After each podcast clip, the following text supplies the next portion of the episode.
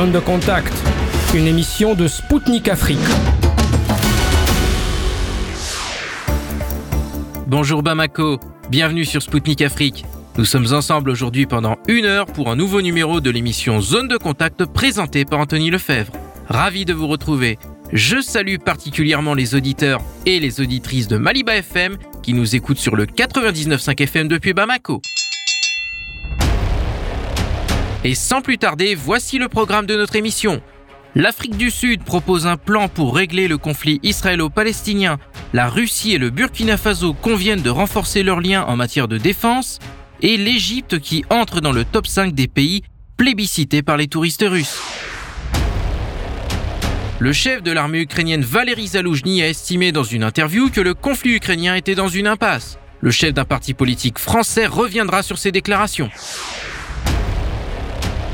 La journée internationale pour la préservation de l'environnement en temps de guerre, c'était le 6 novembre. Un philosophe camerounais nous livrera ses impressions à l'occasion de cette date. L'exposition internationale Russie a ouvert ses portes à Moscou. Un homme d'affaires éthiopien qui était présent nous a confié ses impressions et présenté dans quel domaine la Russie pourrait aider ce pays africain. La 34e édition du Tour international du Faso s'est achevée le 5 novembre dernier à Ouagadougou. Le vainqueur nous livrera ses impressions à notre micro.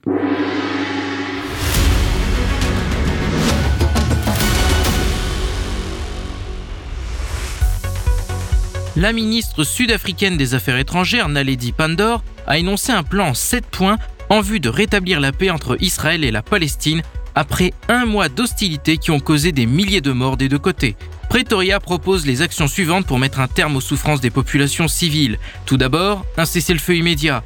Ensuite, Pretoria préconise l'ouverture de couloirs humanitaires afin que l'aide et tous les services de base parviennent à tous ceux qui en ont besoin. Toutes les parties devront faire preuve de retenue, s'abstenir d'inciter à cette guerre manifestement injuste et d'éviter de causer des souffrances humaines, notamment en arrêtant la fourniture d'armes à toutes les parties.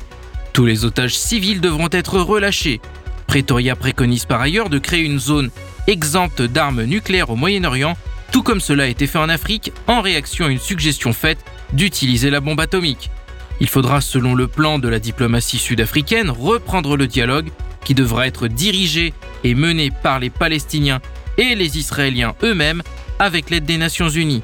Enfin, Pretoria préconise le déploiement d'une force de réaction rapide de l'ONU en Palestine qui sera chargée de surveiller le respect du cessez-le-feu et de protéger les civils. Pour rappel, suite à l'escalade du conflit israélo-palestinien, près de 12 000 personnes ont déjà été tuées, dont plus de 10 000 du côté palestinien. Le ministre russe de la Défense, Sergueï Choïgou, s'est entretenu avec son homologue burkinabé, le général de brigade Kassoum Koulibaly à Moscou, rapporte le ministère russe de la Défense. M. Choïgou a salué la dynamique positive des relations russo-burkinabé, fondée sur les principes du respect mutuel des intérêts de chacun. Le ministre Koulibaly a quant à lui transmis les salutations de son chef d'État, le capitaine de la transition burkinabé, Ibrahim Traoré. Il a déclaré que les négociations que Ouagadougou mène actuellement avec Moscou constitue une véritable phase pratique.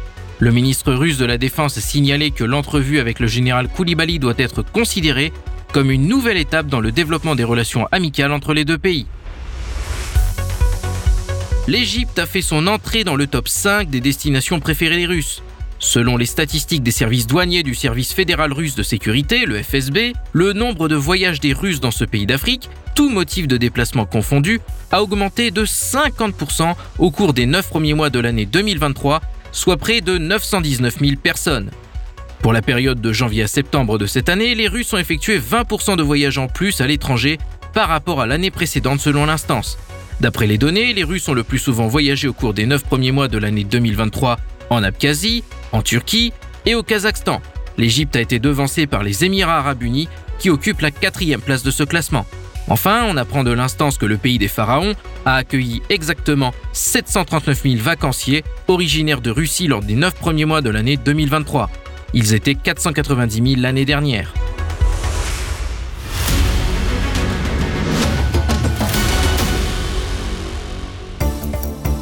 Mesdames, Messieurs, vous écoutez Spoutnik Afrique sur les ondes de Maliba FM, 99.5 FM à Bamako. Bienvenue si vous venez de nous rejoindre à l'instant.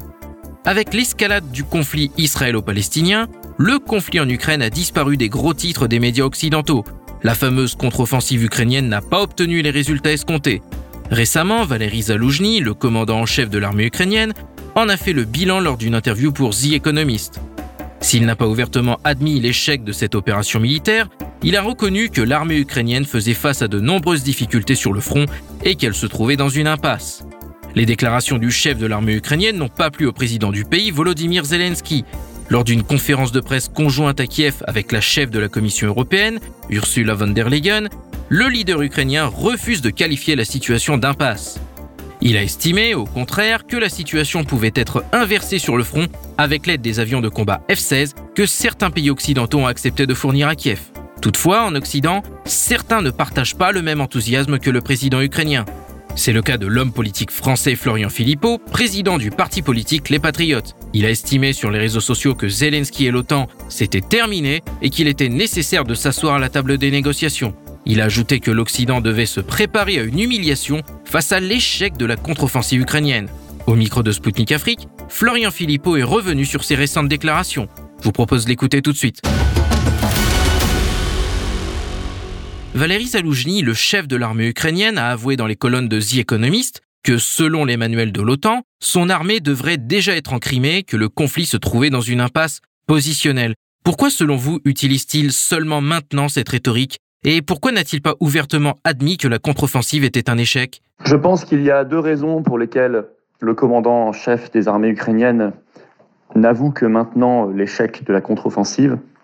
D'abord, parce que le projecteur médiatique est parti au Proche-Orient avec la crise Israël-Gaza.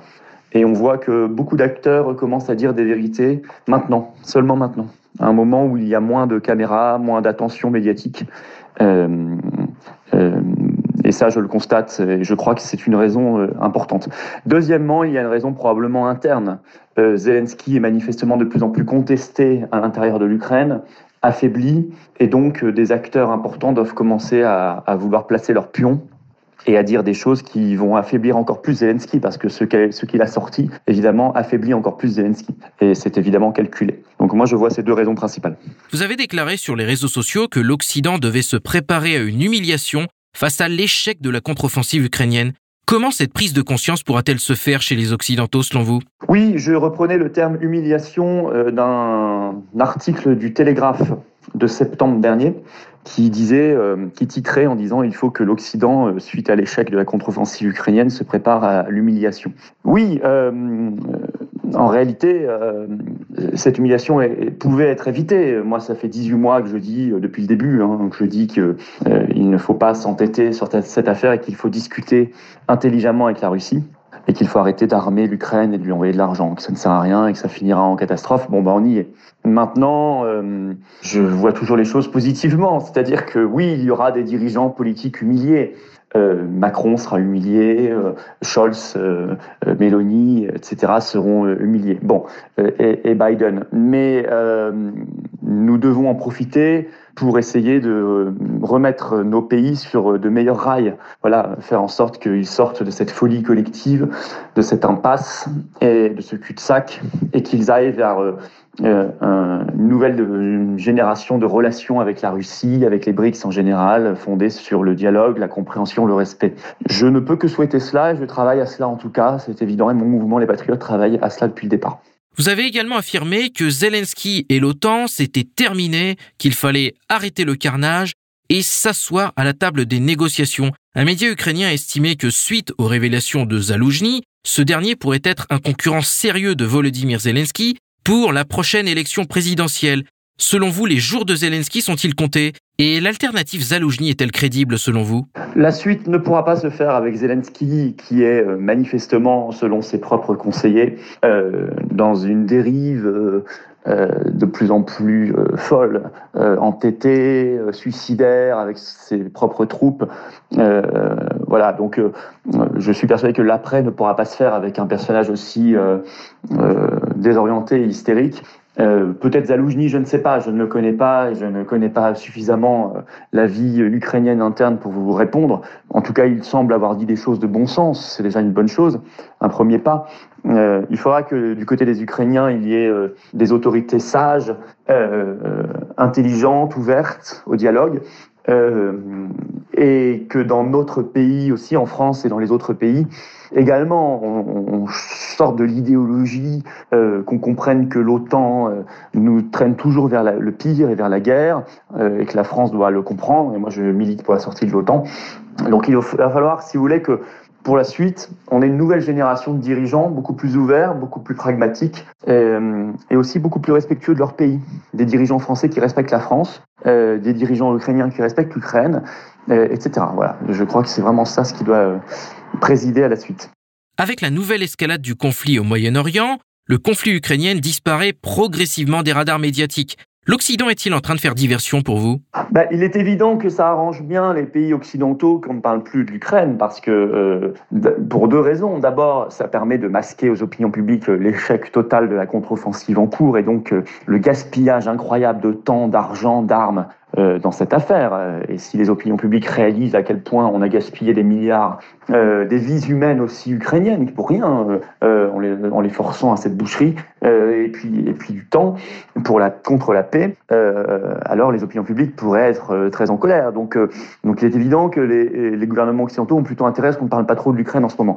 Deuxièmement, ça peut aussi les arranger, parce que s'il y a moins de pression, alors ils seront moins enclins à envoyer des armes et envoyer de l'argent, comme le réclame Zelensky. S'ils envoyaient des armes et de l'argent, c'est parce qu'il y avait une pression médiatique très forte. S'il n'y a plus de pression médiatique parce qu'elle est partie au Proche-Orient, alors on n'envoie plus l'arme, on n'envoie plus l'argent, et finalement ça les arrange. Voilà. Bon, écoutez, tant mieux. Je vais vous dire, à la limite, peu importe les raisons, il faut que la pression diminue, il faut qu'on sorte de ce cycle infernal et qu'on aille vers, je l'ai dit, vers la négociation. Vladimir Poutine a récemment déclaré que ceux qui ont appelé à la défaite militaire de la Russie chantent maintenant une autre chanson. Quelle est votre réaction face aux propos du président russe ? Il est évident que l'ambiance a changé, y compris sur les plateaux de télévision français. Il y a quelques mois, des pseudo-experts expliquaient à la télévision que Poutine était au bord de la mort, qu'il avait 18 cancers, qu'il était très isolé en Russie et dans le monde, que l'armée russe était au bord de la défaite. Bon, aujourd'hui, on nous dit finalement, c'est l'Ukraine qui est au bord de la défaite. Finalement, Poutine n'est pas isolé. On voit bien sur la scène internationale la montée en puissance des BRICS. On voit bien dans le conflit au Proche-Orient qu'il n'est d'ailleurs pas isolé non plus. Voilà. Donc j'imagine que du côté de Vladimir Poutine, tout ça doit faire un peu sourire. Bon, écoutez, moi, ça me réjouit pas pour mon pays parce que encore une fois, c'est terrible d'avoir gâché autant de temps et de crédibilité. Mais espérons demain qu'on pourra de nouveau discuter avec la Russie. C'est tout ce qu'il faut souhaiter et qu'on reparte sur un peu plus de sérénité et de sagesse. On a également des farceurs russes qui ont piégé la présidente du Conseil italien, Giorgia Meloni. Elle a reconnu que la contre-offensive ukrainienne n'avait pas apporté les résultats attendus et que de nombreux États sont fatigués du conflit. Elle a ajouté que l'on pourrait être près de se retrouver à un point où il faudrait se rendre à l'évidence qu'il faudra trouver une issue au conflit. Pourquoi cette prise de conscience intervient seulement maintenant chez les dirigeants occidentaux ? Moi, je constate que Giorgia Meloni a dit la vérité, mais en privé. Effectivement, elle a reconnu, croyant parler en privé au téléphone, que la contre-offensive était un échec, qu'elle ne donnait pas ce qui était attendu, et qu'il fallait maintenant trouver une issue. C'est très bien, ça fait plus de 18 mois que je le dis. Mais je constate qu'elle ne le dit toujours pas en public. Donc en fait, les dirigeants occidentaux semblent avoir compris les choses, mais sont terrorisés à l'idée de le dire publiquement. Et ils le disent, ils le reconnaissent en privé, ou ce qu'ils croient être en privé. Ça n'est pas très courageux, ça n'est surtout pas très efficace, parce que si nous avions une Mélanie, un Macron et d'autres qui reconnaissaient publiquement que il faut arrêter et qu'il faut passer à une autre issue, alors on pourrait avancer. Donc moi j'attends la phase suivante, la phase où ils vont maintenant le reconnaître publiquement. Voilà. Mais on n'y est pas encore, hein, on n'y est pas encore. En tout cas, je remarque qu'ils ont été très lents à la détente. Ils ont mis beaucoup de temps à comprendre, parce qu'ils sont complètement englués dans l'idéologie et dans la soumission aux États-Unis et à l'OTAN. C'est ça le problème. Voilà. Et ils ont des œillères, ils sont incapables de comprendre et de voir la réalité parce qu'ils sont trop soumis. C'est ça le problème. Mélanie y compris. C'était Florian Philippot, homme politique français, président du parti politique Les Patriotes pour Spoutnik Afrique. Il est revenu sur la récente interview du chef de l'armée ukrainienne Valéry Zaloujny et a estimé qu'il fallait arrêter d'armer l'Ukraine et commencer à entamer des discussions sérieuses avec la Russie. Enfin, selon lui, les jours de Volodymyr Zelensky à la tête de l'Ukraine sont comptés.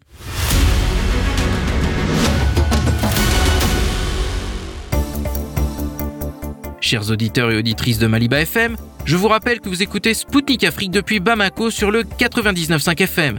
Bienvenue à celles et ceux qui viennent de nous rejoindre à l'instant. La journée internationale pour la préservation de l'environnement en temps de guerre, c'était le 6 novembre.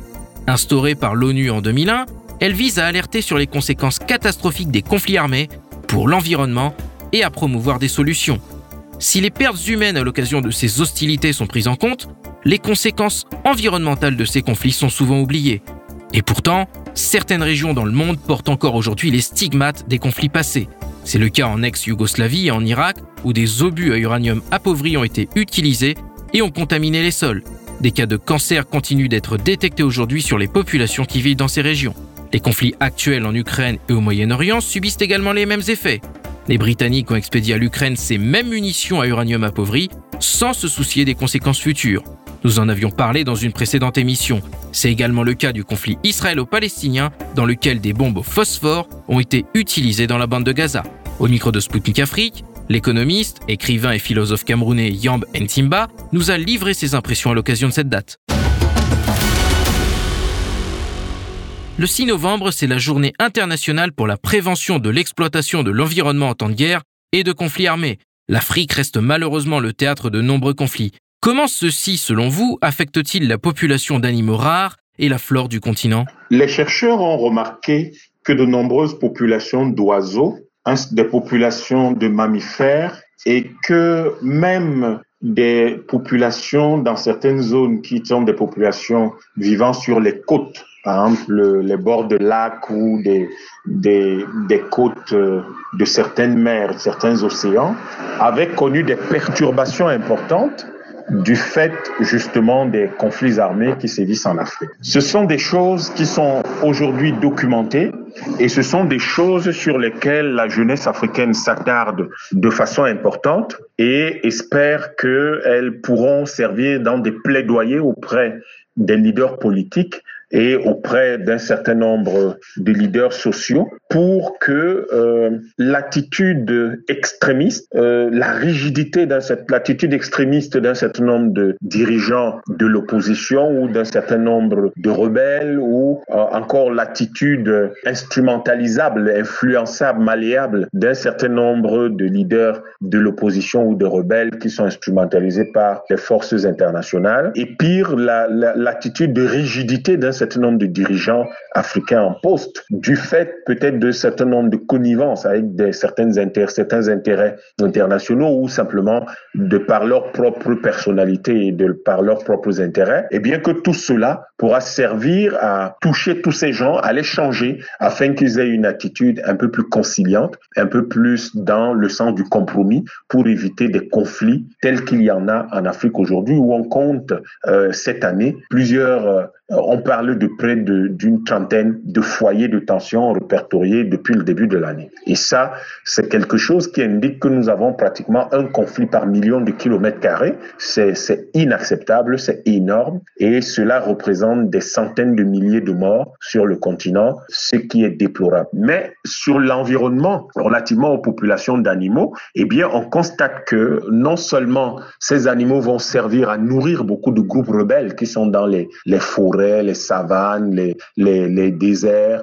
ou les montagnes ou les bordures de mer, eh bien, en même temps, ça va servir aussi à nourrir les armées et il n'y a plus de contrôle pour les espèces rares, pour les espèces en voie d'extinction, pour les espèces protégées. Et nous ne savons pas aujourd'hui s'il n'y en a pas éventuellement qui ont disparu sans qu'on s'en rende compte. L'utilisation même d'un certain nombre d'armes pendant ces conflits-là peut effectivement conduire à l'extinction d'un certain nombre d'espèces ou aider à la prolifération d'autres espèces nuisibles qui vont donc détruire les écosystèmes de façon durable. Comment le grand nombre de réfugiés fuyant les zones de conflit et les organisations terroristes affectent-ils l'environnement? Ils ont aussi besoin de manger et de se chauffer, n'est-ce pas? Les camps de réfugiés, les déplacements de population, les déplacements forcés de population sont un problème très important. Pas seulement pour les ONG ou pour les États qui essaient de les soutenir, de les protéger ou d'en prendre soin, mais particulièrement pour la nature qui subit une pression brutale et trop importante de façon très rapide, dans un laps de temps très court. Lorsque vous aviez, par exemple, on a remarqué dans l'est du Cameroun, lorsqu'on a eu des dizaines de milliers de Centrafricains qui affluaient vers le Cameroun, on a constaté qu'effectivement, la forêt, mais surtout la savane dans le nord de la région du nord de l'est au Cameroun, avait énormément souffert. Parce que les personnes les réfugiés, évidemment, ont besoin de bois pour se chauffer. Donc, ils coupent tout le bois qu'il y a sur leur chemin. Ils ont besoin de se nourrir. Donc, au-delà des champs qu'ils traversent, il y a tout ce qui peut être produit, tout ce qui peut être fruit ou qui peut être cueilli ou qui peut être coupé quand il concerne les tubercules ou d'autres choses. Et très souvent, après le passage des réfugiés, vous avez le sentiment qu'il y a eu, comme si un troupeau d'éléphants était passé quelque part et avait tout dévasté. Ce sont des choses auxquels il faudrait faire attention et qu'il faut intégrer aujourd'hui dans les outils, non seulement des États, mais également des organisations sous-régionales et de l'ONU, du système des Nations Unies, parce que la destruction des écosystèmes par les réfugiés, par les camps de réfugiés, est tout simplement quelque chose de considérable, quelque chose d'important et quelque chose de notable. Vous remarquerez que lorsqu'un camp, par exemple, vous avez des camps dans le nord du Cameroun qui se chiffrent à des dizaines de milliers de personnes. Il y a même des camps qui ont atteint 300 000 personnes. Vous avez des camps dans le sud du Soudan qui ont atteint 300 000 personnes, dans l'est du Tchad qui avait atteint des centaines de milliers de personnes. Vous avez des camps au Mali qui avaient atteint des dizaines de milliers de personnes. Donc tout cela exerce une très forte pression sur la nature et détruit le fragile équilibre de certains écosystèmes. Mais il faut bien que les réfugiés fuient les combats et il faut bien qu'ils puissent trouver du bois pour non seulement se chauffer dans les zones comme par exemple l'est du Congo, où il peut faire très froid. Je rappelle, dans l'est du Congo, il neige, on fait du ski. Et donc, il peut faire extrêmement froid. Et ces gens ont besoin de bois pour se réchauffer. Et on a besoin de nourriture dont on fait la chasse et la cueillette. Et cela exerce beaucoup de pression sur les populations d'animaux, mais également sur la flore dans ces zones-là. Et l'organisation générale, par exemple, des migrations des animaux peut se trouver affectée tout simplement à cause de cela. C'est des choses qu'on a remarquées, par exemple, dans le nord du Mozambique, du fait justement de cette étrange guérilla qui s'est déclarée au même moment qu'on annonçait l'exploitation du pétrole dans le nord du Mozambique, qui ne connaissait pas avant tout ce qui est lié au djihad, au terrorisme, etc. Donc, ce sont des choses très importantes qu'il faut prendre en considération et sur lesquelles des plaidoyers, des actions doivent être menées très rapidement. Les conflits sont souvent liés aux gisements de minerais dont l'Afrique est si riche. Dans quelle mesure peut-on attendre des groupes armés qui prennent le contrôle de ces gisements, qu'ils respectent les normes environnementales? L'un des plus grands problèmes en Afrique, c'est justement cette exploitation désordonnée, incontrôlée et totalement, c'est fait en dehors de tout contrôle institutionnel, de tout contrôle des États, de ces minerais, de ces gisements. Il faut savoir que quand vous identifiez un conflit armé en Afrique, sachez que c'est toujours lié à un gisement de minerais, c'est toujours lié aux ressources naturelles. Toujours. Les problèmes en Afrique, les bruits de bottes en Afrique, les coups de feu en Afrique sont toujours liés aux minerais et liés donc à la prédation internationale qui a besoin de s'approvisionner de façon quasi gratuite. Et il faut effectivement, vous faites bien de poser cette question, personne ne respecte les normes environnementales, même quand c'est fait par des entreprises publiques. Lorsque, dans le cas du néocolonialisme, suite à la colonisation, certains s'installent. Quand vous allez aujourd'hui, l'un des plus grands scandales liés à ces conflits, c'est par exemple les mines d'uranium du Niger exploitées par les Français. Les taux de radiation sont plusieurs fois plus élevés que les radiations à Tchernobyl. C'est pour vous dire, et c'est à ciel ouvert. Les déchets sont jetés à ciel ouvert, ce n'est protégé par personne, les populations subissent ça. Et aujourd'hui, on sait que tous les travailleurs nigériens et tous les villages environnants qui environnent ces mines-là, malheureusement, sont contaminés. Et il y a eu beaucoup de reportages, même faits par des télévisions et des médias français, d'autres médias français, qui montraient comment scandalisés qu'ils étaient. Ils ont montré comment, malheureusement, cette gestion à l'emporte-pièce, cette gestion amateur, mais en fait qui était plutôt une gestion méchante de l'uranium, a créé un problème de santé et un problème de destruction de l'environnement qui est préoccupant autour d'une ville, par exemple, comme Arlit. Vous pouvez trouver, par exemple, dans l'est du Congo, toutes ces mines qui sont exploitées de façon artisanale, sans aucune norme, respect d'aucune norme, et puis une surexploitation de l'eau, par exemple, la pollution de l'eau qui est polluée avec les mines d'or, les mines de coltan, tout cela crée énormément de choses. Donc le conflit, par exemple, la RDC et le Congo, a permis de mettre tout ça en valeur, et on a constaté également en République centrafricaine que les mines d'or, l'exploitation illégale des mines d'or créait ce problème, tout comme dans le nord du Mali, tout comme à l'époque où il y avait le problème en Côte d'Ivoire. On a vécu ça lorsque les forces nouvelles de M. Ouattara et de M. Soro étaient en train de rentrer en Côte d'Ivoire. Tout cela a provoqué une destruction abominable de la nature. Et vous trouverez que ces problèmes partout, vous allez le trouver au sud du Nigeria, au sud-est du Nigeria, où sévit ce qu'on appelle le MEND, où il y a très souvent, malheureusement, des ruptures d'oléoducs qui polluent la nappe pétrolière, polluent des zones immenses. Donc, vous avez tous ces problèmes-là qui se créent lorsque des conflits ont lieu, et il faudrait que les gens puissent trouver des solutions. J'ai des propositions par rapport à la gestion de la terre dans mon livre « Porte-Bo Kibon ». Eh bien, et cette proposition de gestion de la terre pourrait permettre, si vous voulez, de résorber au moins 80% des conflits en Afrique. Le problème, l'une des raisons pour lesquelles beaucoup se lèvent en tant que rebelles, c'est aussi le problème de l'accès à la terre. Donc, il faudrait y penser, et surtout ne pas espérer que des groupes qui sont poursuivis, qui sont dans le déni des autorités installées, vont respecter les normes environnementales. Pas du tout. Ces gens-là veulent faire vite, veulent financer un conflit et veulent donc pas le temps de créer une activité qui respecte les normes environnementales, parce que le respect des normes environnementales veut dire la capacité de se projeter dans le futur. Or, si on ne peut pas se projeter dans le futur parce qu'on est dans l'urgence, parce qu'on est en train de faire la guerre et que à tout moment on peut partir, on ne va jamais respecter les normes environnementales. Il faudrait donc que nous agissions sur les causes de ces guerres-là pour pouvoir éviter cela. Les problèmes environnementaux engendrent des problèmes sociaux, les sécheresses, les mauvaises récoltes, etc. Cela crée un grand nombre de personnes démunies qui sont recrutées par les terroristes. Et selon vous, comment briser ce cercle vicieux? Pour la grande majorité des États africains, il y a un seul moyen de résorber, si vous voulez, de briser ce cercle vicieux. C'est que ces États soient véritablement indépendants.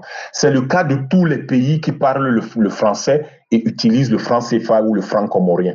Il faut que ces pays-là deviennent véritablement indépendants et que ces pays-là puissent profiter de leurs matières premières de manière autonome et indépendante et souveraine et libre, que ces pays puissent avoir leur monnaie, qui peut être une monnaie commune, communautaire, mais qui peut aussi être une monnaie nationale, de telle sorte qu'ils soient capables de prendre des décisions matures, des décisions autonome de gestion en matière de stratégie économique. Si la Russie n'avait pas son autonomie, n'avait pas sa liberté, sa souveraineté, la Russie ne ferait pas ce qu'elle fait aujourd'hui. Voilà pourquoi les autres font tout pour la harceler de toutes parts afin que, comme le dit le président Poutine, on puisse abattre l'ours russe, le DPC, et utiliser sa peau comme un tapis.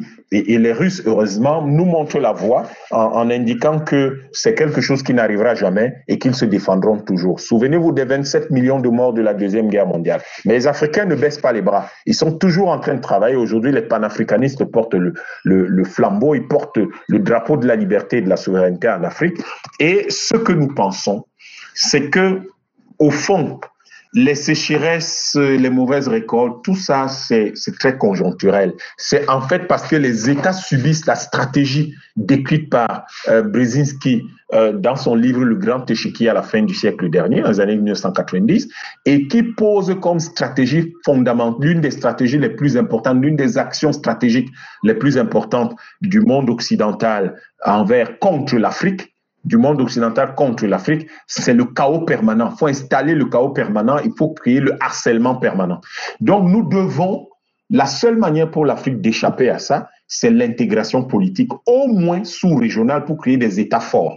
Imaginez qu'on ait les États-Unis d'Afrique centrale ou l'État fédératif d'Afrique centrale qui compterait donc la CEAC. Ça fait 7 millions de kilomètres carrés, ça fait presque 300 millions d'habitants. C'est très puissant et on ne peut pas facilement harceler et déstabiliser un État comme celui-là s'il est bien organisé. L'Afrique de l'Ouest, ça ferait 5 millions et demi de kilomètres carrés, 500 millions d'habitants. Vous ne pouvez pas facilement déstabiliser un tel État. Vous prenez le Comesa, l'Afrique de l'Est, ça ferait pratiquement 10 millions de kilomètres carrés, je crois environ 9 millions et demi de kilomètres carrés.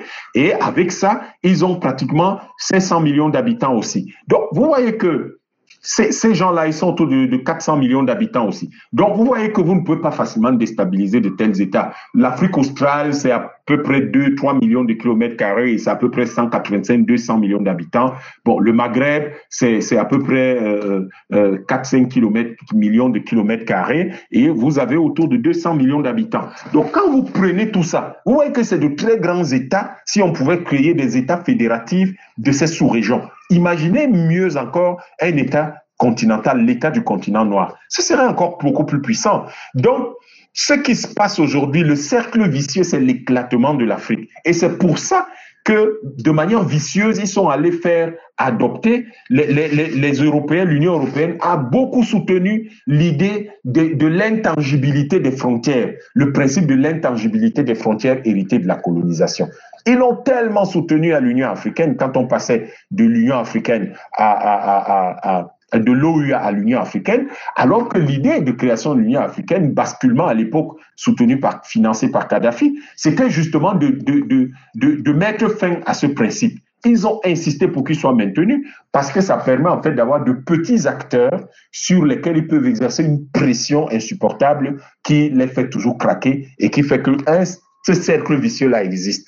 Donc, il peut y avoir la voie de la prospérité pour l'Afrique, la voie de la protection des environnements naturels, c'est la voie de l'intégration politique de l'Afrique. Vous ne pouvez pas, quand vous êtes un petit pays comme le Tchad ou la RCA, la République centrafricaine ou, je sais pas moi, la Guinée-Bissau, vous ne pouvez pas lutter contre un envahissement des criquets. Mais si vous êtes un État qui a 500 millions d'habitants, vous avez suffisamment de cerveau, vous êtes suffisamment mieux organisé pour pouvoir anticiper sur tous ces phénomènes et savoir comment protéger la population. Donc, nous espérons en même temps que ces problèmes-là, en réalité, vont pouvoir trouver une solution et que cette image de personnes démunies qu'on voit en Afrique est tout simplement une situation entretenue par l'Occident qui exerce une prédation internationale et fait tout pour installer ces suppôts, des gens qui lui sont acquis à la tête de nos États. Et c'est la raison pour laquelle vous avez la plupart des conflits en Afrique, parce que très souvent les populations ne sont pas d'accord, tout simplement. Les États-Unis sont le seul pays à avoir utilisé des armes nucléaires pendant une guerre avec des conséquences terribles. Ils ont utilisé l'agent orange au Vietnam et des armes à uranium appauvries ont été utilisées lors des bombardements de l'OTAN sur la Yougoslavie. Peut-on s'attendre à ce que les Américains et leurs alliés rendent un jour des comptes? Je pense qu'un jour ou l'autre, tous les pays qui vont utiliser des armes non conventionnelles rendront compte de cela. Pour le moment, vous n'oubliez jamais ça. Lorsque vous êtes le plus fort aujourd'hui, le président Poutine disait que la plus grosse erreur stratégique que les Américains et tactique que les Américains ont commise, c'est de croire dans les années 90 au début des années 2000, d'être devenue la seule superpuissance au monde et d'avoir donné cette idée-là, d'avoir injecté cette idée dans l'esprit des Américains. Et du coup, ça a créé des attentes qui sont, beaucoup étaient des attentes perverses, compte tenu de l'histoire particulière des États-Unis qui ont écrasé les populations natives, les populations autochtones américaines, qui ont écrasé, martyrisé les Africains qu'ils ont transportés brutalement là-bas comme esclaves et qui continuent à les martyriser sous la ségrégation et même aujourd'hui. Et que cela, c'est ça qui a fait que les Américains n'avaient plus de contrôle et pensaient pouvoir se permettre tout ce qu'ils voulaient à travers le monde. Et malheureusement, ça a créé c'est ça qui les a, qui est en train de les perdre aujourd'hui à travers cet impérialisme brutal, violent, ailleurs, et qui choisit qui doit vivre, qui doit mourir, qui doit être en paix, qui ne doit pas être en paix, qui doit se développer, qui ne doit pas se développer, alors que tous les hommes, tous les peuples ont le droit d'être en paix, de se développer et de pouvoir vivre. Donc, il se trouve que demain, peut-être que le bloc occidental sera le plus puissant. N'oubliez pas que les BRICS, c'est déjà, en attendant janvier, les BRICS, c'est déjà 40% de la population mondiale, 35% du PIB mondial, alors que l'OTAN, c'est à peine 30%. C'est 40% de la population mondiale pour les BRICS, l'OTAN, c'est à peine 8%. La puissance installée industrielle, les BRICS, c'est pratiquement 55-60%, l'OTAN, ce n'est même pas 25%. Donc, tout ça fait qu'il y a un basculement, avec surtout la dédollarisation en cours et avec le programme de la route et de la ceinture et le rapprochement russo-chinois. Cela fait que le monde va basculer. Demain, c'est une autre puissance, la première puissance internationale, et qui pourra donc exiger aux Nations Unies qui ne sont plus manipulées par les États-Unis que les gens rendent compte de tout ça. Vous parlez du Vietnam, vous parlez des armes nucléaires jetées sur le Japon, de l'argent orange au Vietnam et des armes à l'uranium appauvri qui ont été jetées sur la Yougoslavie. Mais vous avez oublié, par exemple, que le napalm a été utilisé par les Français au Cameroun. Moi, je n'ai pas de village parce qu'il a été rasé par la France, brûlé totalement au napalm. Donc, tous ces pays auront quelque chose, auront des comptes à rendre. La seule chance qu'ils auront, c'est que les pays des BRICS et les Africains ne sont pas des pays de gens rancuniers, ne sont pas des pays de gens qui sont méchants ou des gens qui sont brutaux et violents. C'est le président Sarkozy qui dit que le peuple le plus violent, le plus brutal, c'est le peuple européen. C'est pas les autres peuples du monde. Donc, la chance qu'ils auront, c'est que ces peuples, les autres peuples des BRICS et les peuples africains ne sont pas rancuniers, ne sont pas brutaux, ne sont pas violents. Mais au moins, pour l'histoire, il faudra qu'ils rendent compte et il y aura certainement des sanctions appropriées le moment venu. Des obus à l'uranium appauvri ont également été fournis à l'Ukraine.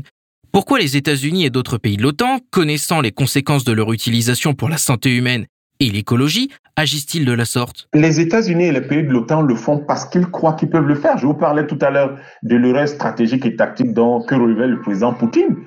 Ils pensent qu'ils sont les maîtres du monde et donc ils peuvent tout se permettre dans le monde. Alors qu'en réalité, dans un monde normal, dans un monde où les leaders ne sont pas les personnes les plus violentes de l'histoire de l'humanité, eh bien, ce qui devait se passer, c'est que c'est eux qui devaient appeler, connaissant très bien les conséquences de toutes ces armes-là. L'uranium appauvri, par exemple, connaissant les conséquences sur l'humanité, connaissant les conséquences sur la santé des hommes et sur les écosystèmes naturels, c'est eux qui devaient être les premiers à dire « ne faites pas ça » et de veiller à ce que personne ne le fasse. Mais ils peuvent se le permettre, eux. Parce qu'ils estiment que, ils vont le faire, il n'y aura personne qui les empêchera de le faire. Mais attention, parce qu'un jour, il y aura toujours le retour du bâton. Vous ne pouvez pas impunément essayer de détruire la nature que vous n'avez pas créée, que vous ne pouvez pas créer, en croyant que cela n'aura pas de retour. Il y aura un jour un retour de bâton. Et nous le regrettons parce que les peuples des BRICS et les peuples de l'Afrique sont des peuples qui ont pour première valeur, la vie, le respect de la vie. Et nous respectons tellement la vie que nous estimons qu'il ne faut pas aller à ces extrêmes qui sont totalement inutiles.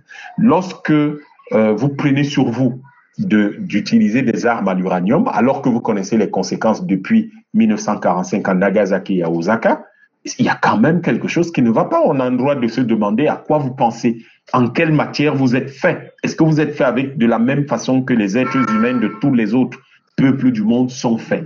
Donc, c'est des questions que tout le monde se pose. Et on croit que les Américains et l'OTAN, aujourd'hui, sont peut-être dans un tel désespoir de devoir perdre leur leadership international qu'ils font tout et n'importe quoi. Je rappelle à tout le monde que jusqu'au XVIIIe siècle, la première puissance économique du monde, c'était la Chine. C'était pas, contrairement à ce qu'ils racontent n'importe où, c'était pas la France. La France était le leader de l'Europe. Et l'Angleterre a pris le relais au XIXe siècle. Les Américains ont pris le relais au XXe. Mais ils n'étaient pas la première puissance économique du monde, c'était la Chine. Et donc aujourd'hui, si par les armes, ils ont conquis le reste du monde, il est fort possible que les autres peuples qui sont en train d'évoluer, par les armes, pourront leur faire respecter le reste du monde. Est-ce que c'est ça la bonne situation où tout le monde devra sortir les armes et nous commencer à nous tirer les uns sur les autres comme si nous étions des ivrognes qui ne savent pas qu'il faut faire attention et protéger la vie? Tous ces jeunes gens que nous envoyons en guerre, qui auraient pu être des médecins, des scientifiques, des ingénieurs, des juristes, des acteurs sociaux, des philosophes, etc., des économistes, des journalistes, des acteurs de cinéma, des comédiens, des sportifs, des artistes de tout genre.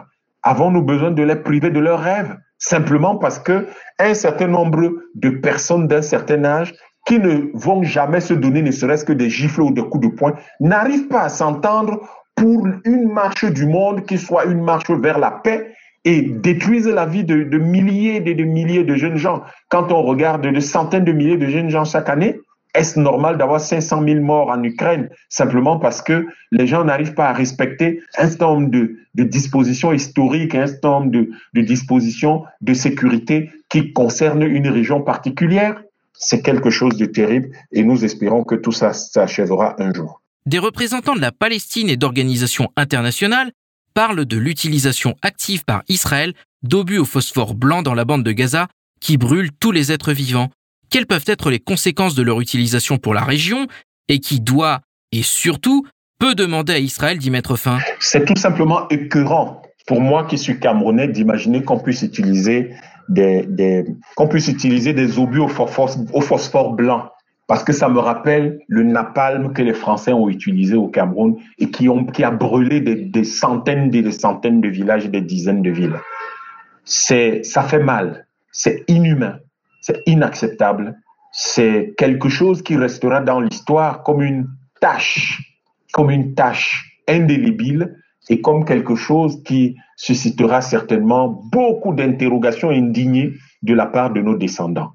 Je pense que des conséquences peuvent être une escalade, parce que imaginez que d'autres pays dans la région ou impliqués dans la région se mettent à utiliser non seulement du phosphore blanc, mais d'autres armes non conventionnelles. À quoi serons-nous confrontés? Qu'est-ce que nous vivrons? Je crois qu'il faut que ceux qui fournissent les matières premières pour la production de ce genre de choses et les composantes à Israël lui demandent d'arrêter et cessent de fournir. Je pense également que nous devons tous avoir les larmes aux yeux quand nous regardons tout ça. Après Nagasaki, après les lance-flammes qui ont tellement endeuillé les familles soviétiques, allemandes, et toute l'Europe de l'Est, ainsi que toute l'Afrique du Nord à l'époque, et toutes les familles d'Afrique occidentale française et équatoriale française qui sont allées libérer Paris, même si les Français n'ont jamais su être simplement reconnaissants en disant merci. C'est pour vos auditeurs et pour vos lecteurs. Hein. Ce sont les toutes parties de la ville de Douala où existe encore le camp Maréchal Leclerc, sur une avenue qu'on appelle l'avenue du 27 août 42. Ce sont ces troupes-là qui sont allées libérer Paris. C'est pour ça qu'en France, De Gaulle, qui était le président, n'a jamais été créé maréchal. C'est pour ça que c'est Leclerc qui est parti de Douala avec le grade de commandant, alors qu'en réalité, il était capitaine, mais il fallait qu'il soit l'officier le plus gradé pour pouvoir commander ces troupes-là. Il s'est mis lui-même les épaulettes de commandant et puis finalement de colonel. Et c'est comme ça donc qu'il va aller de Douala en passant par le Tchad et puis la Libye, entrer par Toulon, il va aller libérer Paris.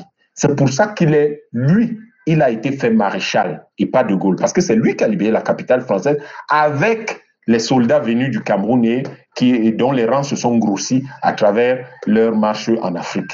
Nous devons rappeler l'histoire, c'est important, et nous devons, en nous rappelant l'histoire, l'agent orange au Vietnam, les lance-flammes pendant la Deuxième Guerre mondiale, et même pendant au Vietnam également, et ici et dans les pays comme le Cameroun ou Madagascar, la bombe nucléaire au Japon, tout ce qui a été fait en Yougoslavie avec les armes à l'uranium appauvri, nous devons penser à tout ça et demander à Israël d'arrêter. Et il faudrait qu'il y ait une grande conférence internationale pour qu'on règle définitivement ce problème. Mais je crois qu'aujourd'hui, tous les États doivent exiger qu'aux prochaines réunions de l'ONU, la Palestine soit représentée en tant qu'État, plus en tant qu'observateur, mais en tant qu'État, en tant que membre plein. Si l'ONU ne veut pas l'accepter, le bloc occidental ne veut pas l'accepter, que les autres pays les laissent tenir l'Assemblée générale ou les laissent continuer à gérer tout seuls les institutions de l'ONU. Ce sera une action non pas seulement pour le soutien à la Palestine, mais pour le soutien à la justice, pour le soutien à la vie, pour le soutien à la paix mondiale. Nous avons besoin de paix. Et je crois que ce qui est en train de se passer avec cette opération sur Gaza, j'ai dit depuis le premier jour que ça n'avait rien à voir avec les problèmes et encore que le conflit n'a pas commencé le 7 octobre, il commence depuis très longtemps. En réalité, depuis 1903. Lors de la conférence qui décide de l'implantation d'un foyer juif en Palestine. D'ailleurs, le bail devait s'achever le 31 octobre 2023. Lisez bien ces informations. Le bail devait s'achever le 31 octobre 2023. Ça veut dire que les Palestiniens auraient dû retrouver leurs terres. Mais toujours est-il que le fond du problème, depuis le premier jour, je l'ai dit, c'est l'exploitation du gaz qui est au large de Gaza. Ça n'a jamais été autre chose. Ça a toujours été l'exploitation du gaz au large de Gaza et des hydrocarbures de manière générale qui y sont. Mais ça a également été le fait que le tunnel qu'on veut faire pour concurrencer le canal de Suez, que ce canal-là devrait sortir par Gaza. Et si on le fait sortir par Gaza, il faut bien que l'État d'Israël contrôle Gaza.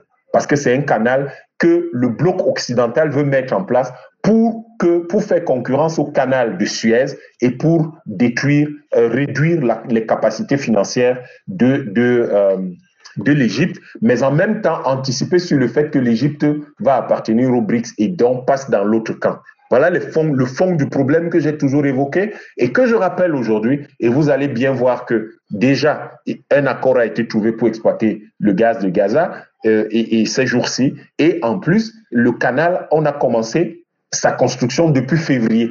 Si nous suivons ce qui se passe dans le monde, eh bien, nous allons mieux comprendre qu'en réalité, la plupart du temps, tout ce qui est sous nos yeux et qu'on essaie de nous faire avaler, les guerres de religion, la colonisation, ce sont des problèmes importants, mais très souvent, le problème de fond est ailleurs. Gaza, c'est d'abord le problème du gaz, des hydrocarbures au large de Gaza, que certains veulent contrôler, mais c'est également le canal qui est en train d'être percé et qui doit déboucher par Gaza. Et vous comprenez donc que pour pouvoir exploiter le gaz là et tout ça, il faudra construire des ports. Et ce tunnel, ce canal va donc sortir par là, concurrencer le canal de Suez et il faut donc annexer totalement le territoire de Gaza.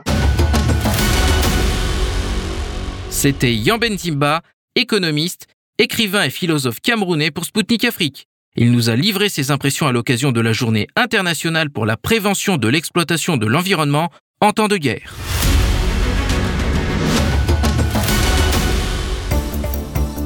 Mesdames, Messieurs, je vous confirme que vous écoutez Spoutnik Afrique sur les ondes de Maliba FM. Bienvenue, souvenez de régler votre poste sur le 99.5 FM depuis Bamako. Le 4 novembre dernier, c'était la fête de l'unité nationale en Russie. Durant cette journée fériée, et célébrer le peuple russe qui, au-delà de ses différences sociales, est uni pour protéger la Russie. Cette date commémore également la révolte populaire qui a expulsé de Moscou les forces d'occupation polono-lituaniennes au XVIIe siècle, marquant au passage la fin du temps des troubles et des interventions étrangères en Russie. À l'occasion de cette journée, l'exposition internationale Russie a ouvert ses portes au parc des expositions de Moscou. De nombreuses entreprises russes y sont présentes pour exposer leurs compétences dans leurs domaines respectifs. Toutes les régions du pays, y compris les nouvelles régions de Kherson, Zaporojé, ainsi que les républiques populaires de Donetsk et de Lugansk, ont fait découvrir aux visiteurs leur culture, leurs traditions locales ainsi que leur savoir-faire. Cet événement grandiose se poursuivra jusqu'au 12 avril 2024, offrant une plateforme pour mettre en lumière les réalisations significatives de la nation dans divers secteurs économiques. Au cours des 3 premiers jours de l'exposition, elle a été visitée par près de 450 000 personnes. Les visiteurs africains ont également manifesté un grand intérêt pour l'événement. Une délégation d'hommes d'affaires d'Éthiopie s'est rendue sur place pour voir les réalisations russes. Daniel Ouadkolé, président de l'Association éthiopienne des fabricants de produits pharmaceutiques, faisait partie de la délégation de ce pays africain qui intégrera les BRICS à partir du 1er janvier 2024. Au micro de Spoutnik Afrique, il a livré ses impressions de l'exposition Russie et dans quel domaine Moscou pourrait aider Addis Abeba. Écoutons-le tout de suite. La délégation éthiopienne est la première délégation étrangère à participer à cet événement. Pourquoi avez-vous jugé important que votre pays participe ? Cette expo est très importante et nous sommes très enthousiastes. Nous avons vu ici l'histoire de la Russie en matière de technologie, d'industrie, de culture, de commerce. Nous avons vu comment la Russie progresse et se développe. C'est donc une excellente occasion pour nous d'apprendre de la Russie, comment elle se développe, comment elle développe la technologie, comment elle renforce les capacités de ses citoyens. C'est une grande expérience et un grand plaisir d'être ici. En tant que premier délégué étranger à cette expo, mon équipe et moi-même sommes très enthousiastes et très heureux d'y participer. Et comment voyez-vous la coopération entre la Russie et l'Éthiopie dans le secteur industriel ? Et que pensez-vous que la Russie puisse offrir au secteur industriel du pays ? Vous savez que la coopération entre l'Éthiopie et la Russie est très ancienne. Elle s'est développée et doit encore se développer. L'Éthiopie a besoin d'un secteur industriel important pour mettre en œuvre son économie en pleine croissance. Pour cela, la contribution de la Russie est très importante et le secteur industriel éthiopien et le secteur industriel russe devraient unir leurs efforts pour développer l'industrie éthiopienne. En outre, l'Éthiopie est désormais la porte d'entrée de l'Afrique. C'est le bon moment pour les entreprises industrielles russes pour venir investir afin que les deux pays en bénéficient. Quels sont les projets communs en cours entre les deux pays ? Je pense qu'il devrait s'agir de secteurs industriels tels que la fabrication et la technologie, les technologies de l'information et la fabrication de médicaments, que je représente. Je pense donc que nous avons beaucoup de choses pour coopérer dans ce domaine. Pouvez-vous nous parler un peu du secteur pharmaceutique et de son évolution entre la Russie et l'Éthiopie ? L'industrie pharmaceutique éthiopienne n'en est qu'à ses débuts. Je pense donc que si les entreprises russes viennent y investir, elles en bénéficieront. L'Éthiopie est un pays de plus de 120 millions d'habitants. Il y a un grand marché, un grand potentiel. Mais il n'y a qu'un nombre limité d'entreprises qui y travaillent. C'est donc le bon moment pour les entreprises russes pour venir en Éthiopie pour investir et en tirer profit, ainsi que pour l'Éthiopie et même au-delà de l'Afrique, et même pour la plupart des pays africains. L'Éthiopie rejoindra les BRICS dans 2 mois.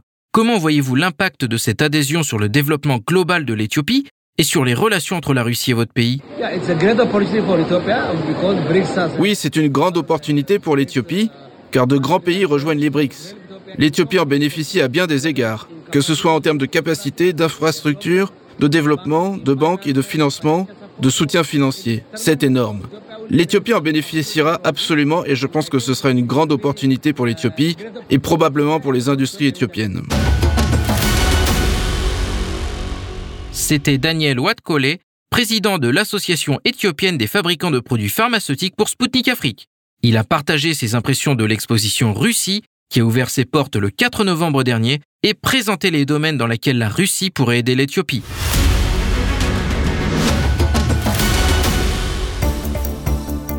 Chers auditeurs et auditrices de Maliba FM, je vous rappelle que vous écoutez Spoutnik Afrique sur les ondes de Maliba FM, 99.5 FM à Bamako.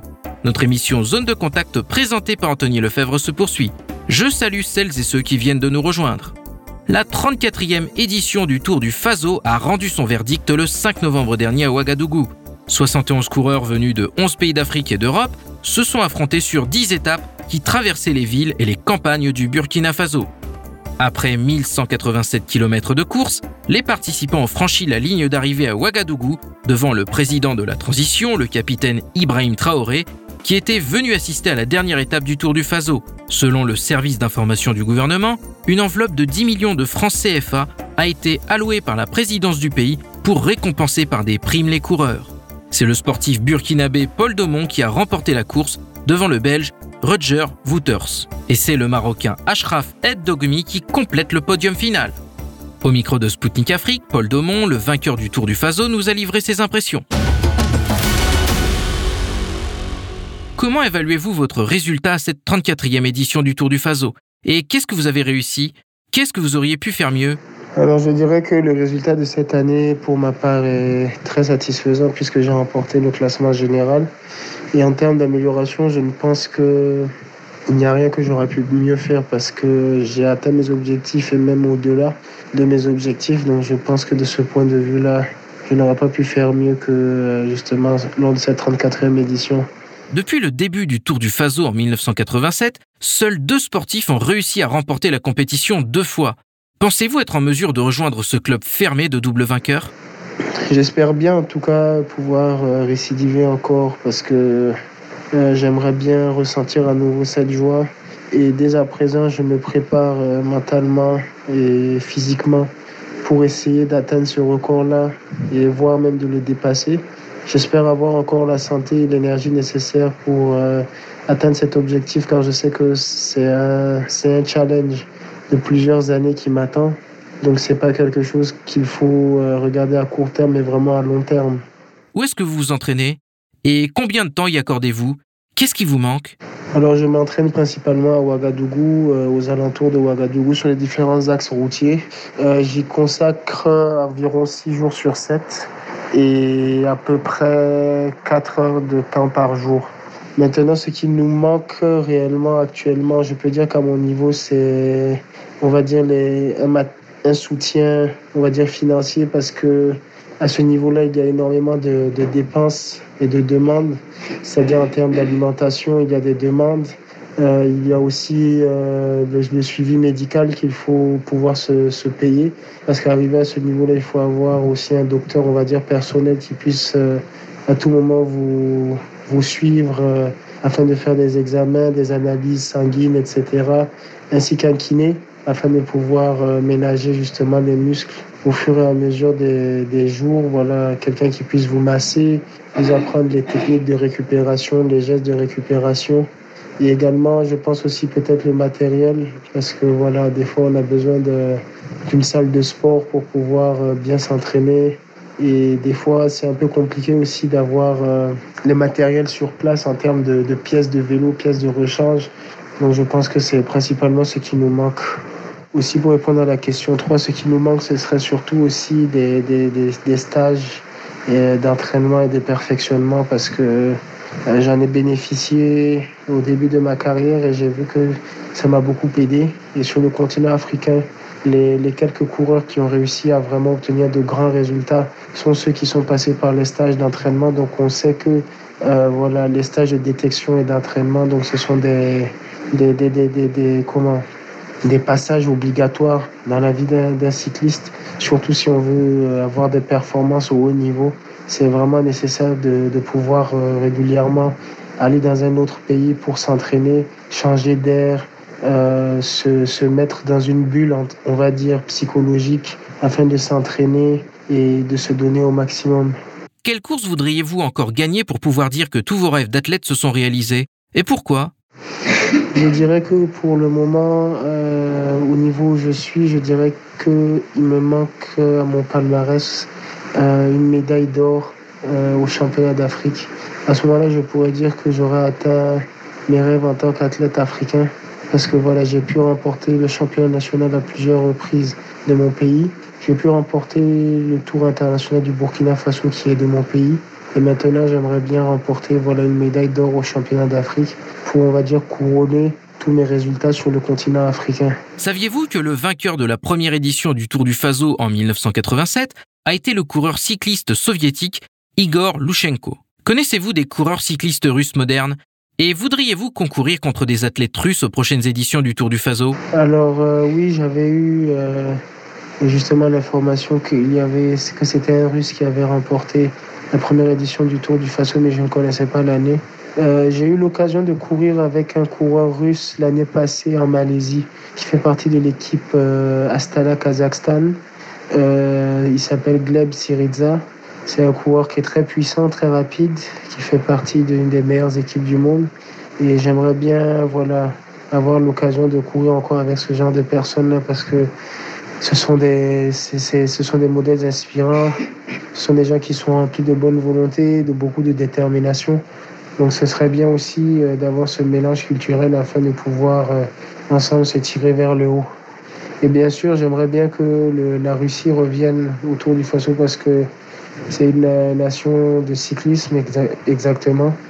Mais ils n'ont pas l'occasion de souvent venir en Afrique. Et on aimerait bien le Burkina Faso innover justement en faisant venir la Russie au Tour du Faso. C'était Paul Daumont, vainqueur du Tour international du Faso 2023 pour Spoutnik Afrique. Il nous a livré ses impressions à l'issue de la dernière étape courue à Ouagadougou.